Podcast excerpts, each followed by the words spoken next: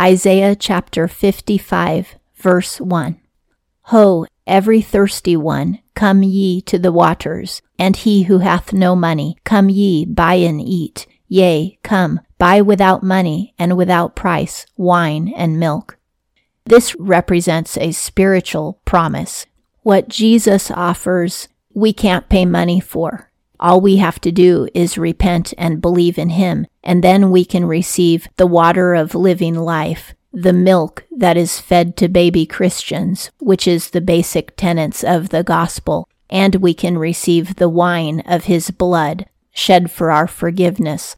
All of this is metaphor for salvation. 2. Why do ye weigh money for that which is not bread, and your labor for that which is not for satiety? Hearken diligently unto me, and eat good, and your soul doth delight itself in fatness. Don't focus on buying bread to eat to get physically fat, but eat the bread of my word, and then you will be spiritually fat. We need to hear the word of God and read it from the Bible. A lot of people are spiritually starved.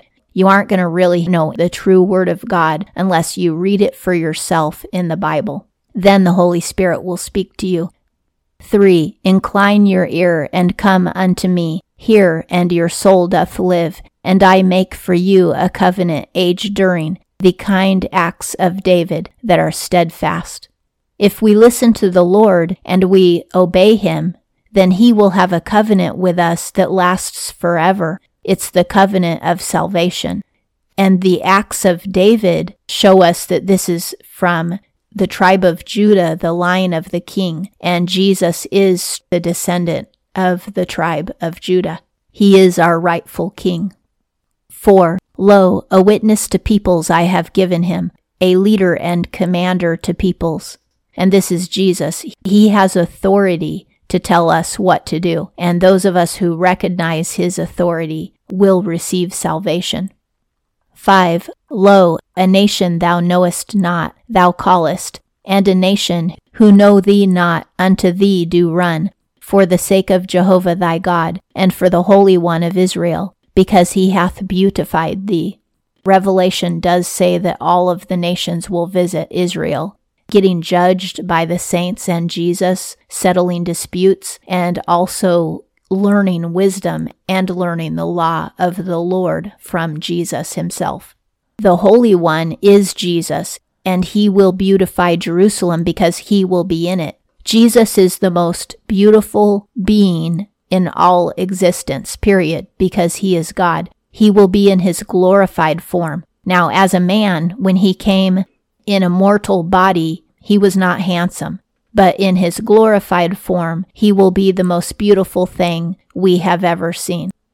6. Seek ye Jehovah while he is found, call ye him while he is near. During the thousand year millennial reign, people will be very wise to seek him. And now, when we still have a chance for salvation, we will be wise to seek him now. We're not guaranteed tomorrow, so we need to seek Jesus today and get saved today.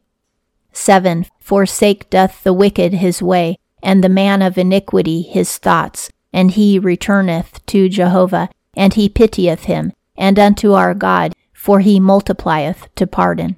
Now the one pitying is Jesus. He pities those who repent, and he pardons. He forgives many when they repent, and many people will repent when Jesus is in Jerusalem. So during the millennial reign, more people will get saved.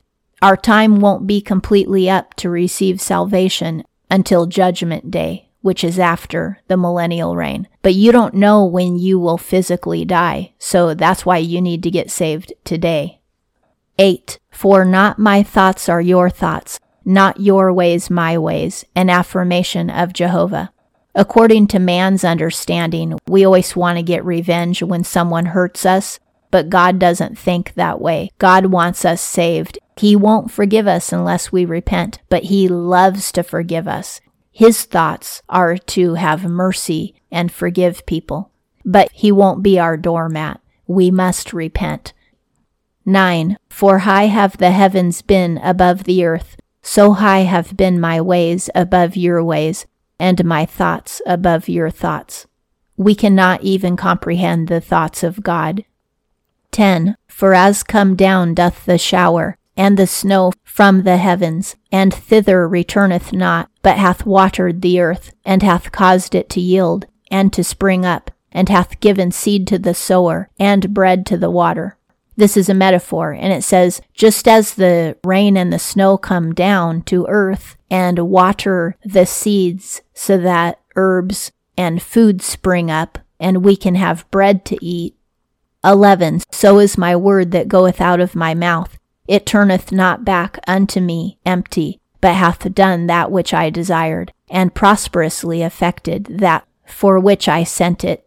He completes the metaphor by saying, just as the water comes down and allows crops to grow so that you can eat bread, my word, when it comes down, becomes bread of life and it saves people. And that's how we know that in a lot of churches, they're not speaking the word of God because people will go there for years and years and never get saved.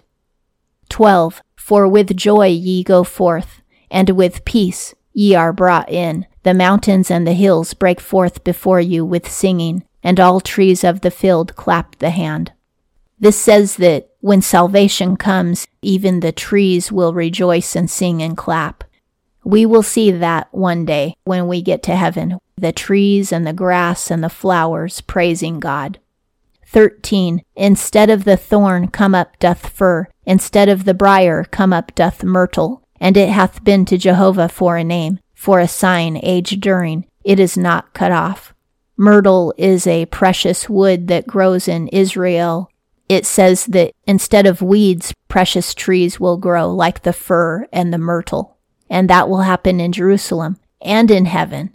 There won't be any weeds in heaven or briars or thorns or anything like that. It's going to be glorious. And the millennial reign of Christ is going to be a taste of heaven on earth, and it will also be glorious. And that concludes Isaiah chapter 55.